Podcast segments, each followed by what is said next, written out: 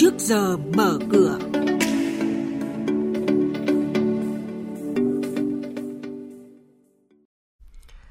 Chuyên mục trước giờ mở cửa hôm nay có những thông tin đáng chú ý sau. Chuyển một số doanh nghiệp niêm yết sang Sở Giao dịch Chứng khoán Hà Nội nhằm giảm tải hệ thống.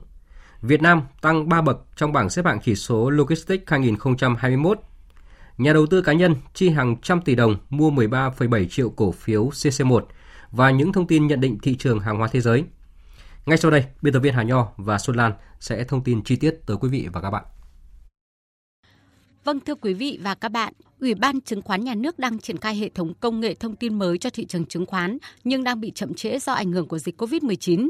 Giải pháp chuyển một số công ty niêm yết sang Sở giao dịch chứng khoán Hà Nội giảm tải cho Sở giao dịch chứng khoán Thành phố Hồ Chí Minh được coi là bước đi phù hợp khi quyết định 37/2020 của Thủ tướng Chính phủ thành lập Sở giao dịch chứng khoán Việt Nam có hiệu lực từ ngày 20 tháng 2 tới.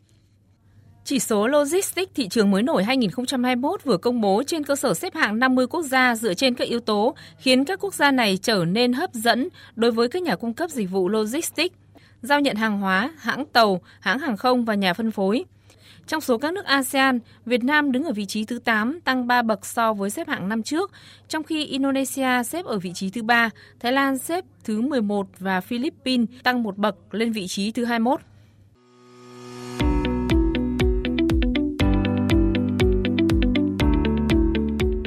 Quý thính giả đang nghe chuyên mục Trước giờ mở cửa phát sóng trên kênh Thời sự VV1 từ thứ 2 đến thứ 6 hàng tuần trong theo dòng Thời sự sáng. Diễn biến thị trường chứng khoán Biến động giá hàng hóa được giao dịch liên thông với thế giới trên Sở Giao dịch Hàng hóa Việt Nam. Nhận định phân tích sâu của các chuyên gia tài chính, cơ hội đầu tư được cập nhật nhanh trong Trước giờ mở cửa. Nhà đầu tư cá nhân Trần Tấn Phát trở thành cổ đông lớn của Tổng công ty xây dựng số 1 mã chứng khoán CC1 khi mua vào 13,7 triệu cổ phiếu, tương đương 12,49% vốn và trở thành cổ đông lớn từ ngày 3 tháng 2 năm nay. Trước giao dịch, ông Phát không sở hữu cổ phiếu CC1 nào. Đóng cửa phiên giao dịch ngày 9 tháng 2, cổ phiếu CC1 tăng 9,1% lên 16.800 đồng, nhưng thanh khoản rất thấp, chỉ 560 đơn vị được chuyển nhượng. Sau đây là thông tin hoạt động một số doanh nghiệp niêm yết. Công ty cổ phần xây dựng và sản xuất vật liệu xây dựng Biên Hòa mã là VLB ghi nhận doanh thu thuần quý tư năm ngoái đạt 366,7 tỷ đồng, tăng 6,6%, lợi nhuận sau thuế hơn 66 tỷ đồng. Trên thị trường chứng khoán, cổ phiếu VLB đang giao dịch ở mức giá 55.000 đồng một cổ phiếu.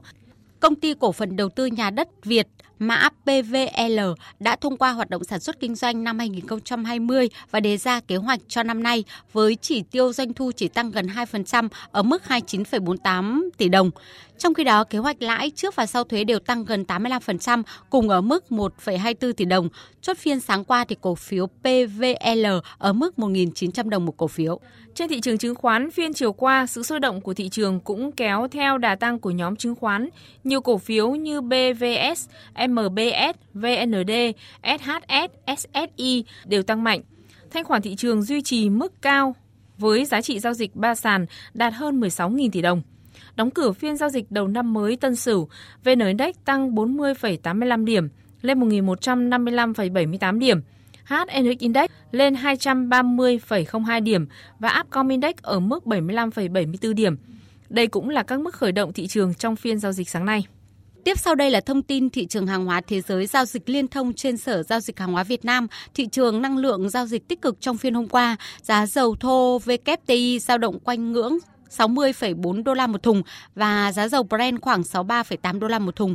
Chỉ số MXV Index năng lượng tăng 1% lên 2.694 điểm. Trong những ngày vừa qua, thời tiết lạnh tại bang Texas của Mỹ đã khiến các giếng khoan tại bang sản xuất dầu thô lớn nhất nước này buộc phải đóng cửa. Theo trang tin Reuters, nhà máy lọc dầu ở Texas đã ngừng hoạt động vào thứ Hai, trong khi hoạt động của các nhà khai thác khí tự nhiên bị hạn chế. Thời tiết băng giá và nhiệt độ xuống thấp nhất trong nhiều thập kỷ đã khiến hoạt động khai thác dầu thô của Mỹ bị đình trệ. Sản lượng dầu từ khu vực với 31 nhà máy lọc dầu đạt khoảng 4,6 triệu thùng một ngày. Ngoài ra đã có khoảng 2 triệu thùng dầu một ngày sản lượng khai thác dầu thô, tương đương với 18% sản lượng khai thác của toàn bộ nước Mỹ bị dừng hoạt động do thời tiết khắc nghiệt.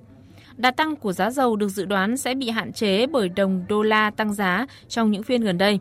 Bên cạnh đó, gián đoạn sản xuất tại châu Âu sẽ không xảy ra vì các công đoàn lao động đã đạt được thỏa thuận về tiền lương trong ngày 16 tháng 2.